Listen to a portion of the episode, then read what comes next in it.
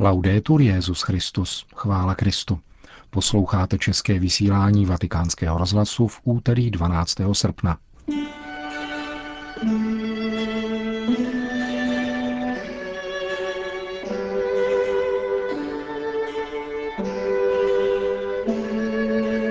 Srbský patriarcha Irenej přijal pozvání papeže Františka k návštěvě Vatikánu.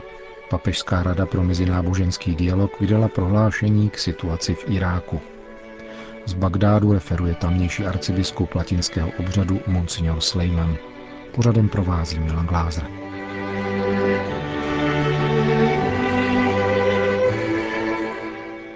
Zprávy vatikánského rozhlasu. Vatikán. Papež František zaslal prostřednictvím státního sekretáře pozdrav účastníkům 45. ročníku sbírky Más per Menos, konané v Argentině každoročně ve prospěch nejchudšího obyvatelstva této země. V poselství adresovaném předsedovi komise argentinského episkopátu pro pomoc nejchudším, monsignoru Adolfo Armandovi, biskupovi z Aniatua, je papež vybízí, aby jednoduchými a konkrétními gesty s odstupem od materiálních dober a velkoryse prožívali Ježíšovo pozvání být solí země a světlem světa skrze svědectví víry, bratrskou láskou, solidaritou a sdílením s těmi nejpotřebnějšími a spatřovali v nich Kristovu tvář. Papež dále prosí, aby nepolevovali v modlitbě za něho a jeho službu církvy a současně všechny organizátory a účastníky této iniciativy svěřuje pod ochranu Matky Boží z Luchan. Patriarcha srbské pravoslavné církve Irenej přijal pozvání papeže Františka k setkání ve Vatikánu.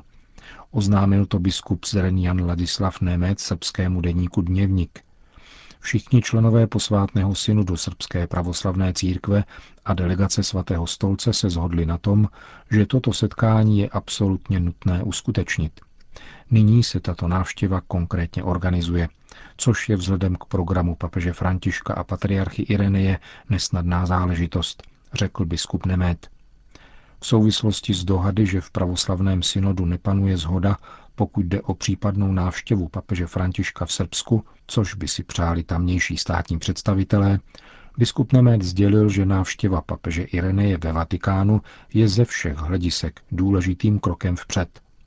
Nastal čas, aby jednou provždy byly odsunuty stranou kontroverzní otázky a uvažovalo se o vzájemném porozumění v rámci křesťanství, což je pozvolení papeže Františka plně se rozvíjející téma.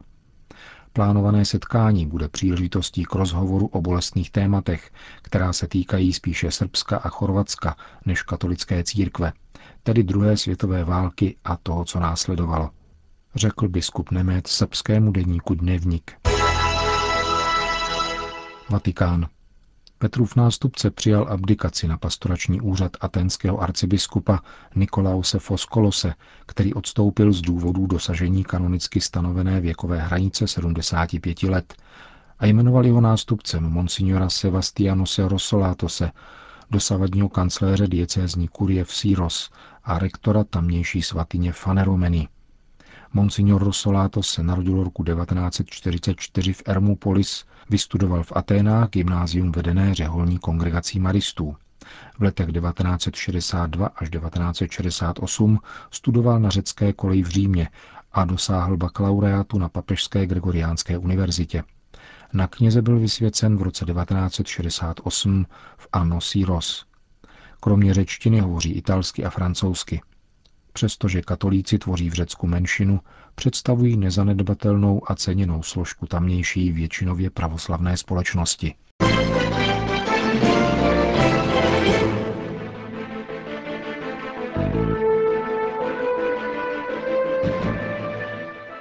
Papežská rada pro mezináboženský dialog vydala v souvislosti s obnovou kalifátu tzv. islámským státem v Iráku a Sýrii tiskové prohlášení, ve kterém konstatuje, že celý svět s podivem přihlíží tomu, co je označováno jako obnova kalifátu, který byl zrušen 29. října roku 1923 Kemalem Atatürkem, zakladatelem moderního Turecka.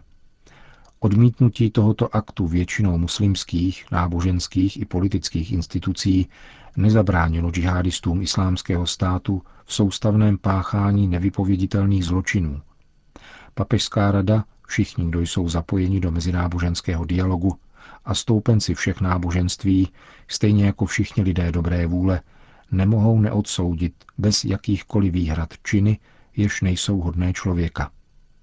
Zmíněná papežská rada je pak jednotlivě vypočítává. Masakrování lidí kvůli jejich náboženské příslušnosti, hanebná praxe stínání hlav, křižování a věšení mrtvol na náměstích, donucování k volbě mezi konverzí k islámu, placení zvláštní daně nebo útěku. Vyhánění desítek tisíc lidí, včetně dětí, těhotných žen, starých a nemocných lidí z domovů, únosy křesťanských a jezíckých děvčat a žen považovaných za válečnou kořist, zavádění barbarských praktik infibulace, destrukce míst náboženského kultu a křesťanských i muslimských památek, okupace a profanace kostelů a klášterů, strhávání křížů a jiných symbolů křesťanského či jiného náboženství, destrukce nedocenitelného kulturního dědictví, opovržení hodné násilí, mající terorizovat lidi a donutit je k poslušnosti nebo útěku. Po výčtu barbarských činů džihadistů islámského státu prohlášení Papežské rady pro mezináboženský dialog pokračuje.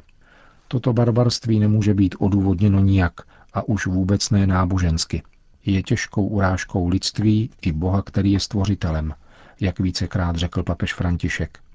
Nelze zapomínat na skutečnost, že křesťané a muslimové žili společně a třeba, že jejich soužití mělo své stinné i světlé stránky, dokázali vytvořit kulturu vzájemného soužití a civilizaci, na kterou jsou hrdí. Ostatně právě o tento základ se v posledních letech opírá dialog křesťanů a muslimů. Dramatická situace křesťanů, jezídů a ostatních náboženských početně menšinových komunit v Iráku vyžaduje, pokračuje prohlášení zmíněné papežské rady, aby zodpovědní představitelé, zejména muslimští, dále ti, kdo jsou zapojeni do mezináboženského dialogu, ale i všichni lidé dobré vůle, zaujali jasný a odvážný postoj. Všichni musí jednoznačně odsoudit tyto zločiny a zavrhnout dovolávání se náboženského vyznání k jejich ospravedlňování. Jakou věrohodnost by jinak měla náboženská vyznání, jejich stoupenci i představitelé? Jakou věrohodnost by ještě mohl mít mezináboženský dialog, který byl s takovou trpělivostí v posledních letech pěstován? Náboženští vůdcové jsou kromě toho vyzýváni vyvinout tlak na představitele vlád, aby učinili těmto zločinům přítrž, potrestali ty, kteří je páchají, obnovili v celé zemi právní stát a umožnili návrat vyhnancům. Připomenutím nezbytné mravnosti při spravování lidské společnosti nemohou náboženští představitelé nezdůraznit, že financování a vyzbrojování terorismu je morálně zavržení hodné. Papežská rada pro mezináboženský dialog v závěru svého prohlášení k tzv. obnově kalifátu islámského státu Iráku a Sýrie vyslovuje dík všem, kdo pozvedli svůj hlas a poukázali na terorismus dovlávající se náboženství. Spojme tedy naše hlasy s papežem Františkem jeho slovy. Bůh pokoje kéž ve všech vzbudí opravdovou touhu po dialogu a smíření. Násilí nepřemůže násilí. Násilí bude přemoženo mírem. Končí se dnes vydané prohlášení Papežské rady pro mezináboženský dialog, vedené kardinálem Jean-Louis Toránem.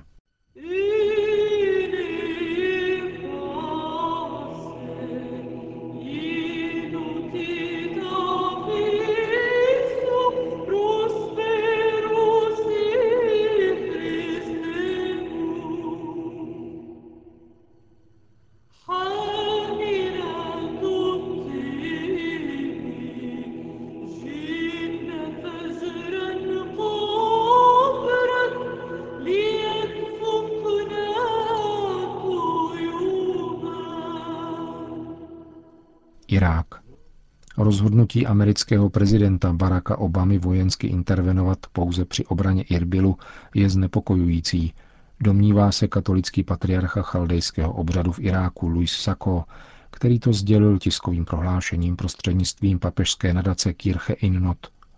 Irácký patriarcha tak komentoval bombardování pozic džihadistů letectvem Spojených států, které má chránit americké občany a zabránit genocidě jezídů.